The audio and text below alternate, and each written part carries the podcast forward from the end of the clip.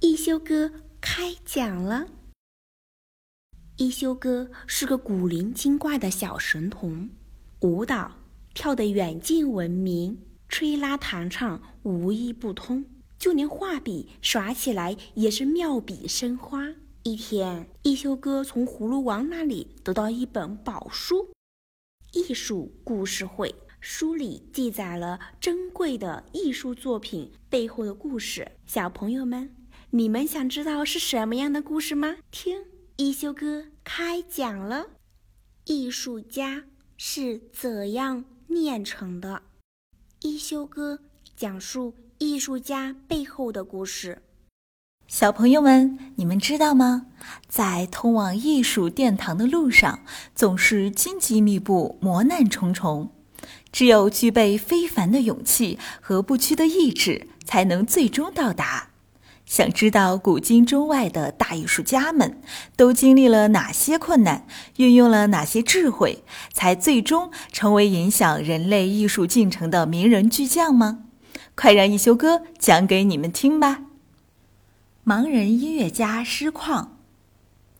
春秋时期有一个自称盲臣的音乐家，他的名字叫师旷。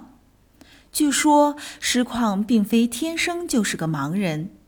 而是他为了使自己的注意力集中于琴艺之上，便用艾草把自己的眼睛熏瞎了。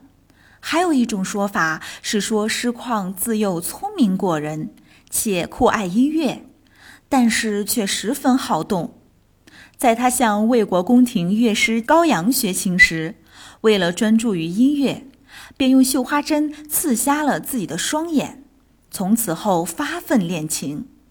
情谊最终超过了他的恩师，这两个说法听起来虽然有些恐怖，不值得学习，但师旷好学的精神还是十分可贵的。这个故事说明了一个道理：一个人如果想要有所成就，不肯付出努力，是不会得到想要的结果的。小朋友们，刚才那个小故事中。师旷的两种做法实在是过于极端了。我们虽然不必学习他对自己的狠辣，却可以学习他潜心向上的精神。只要我们肯专心致志地做一件事，就一定会有所成就的。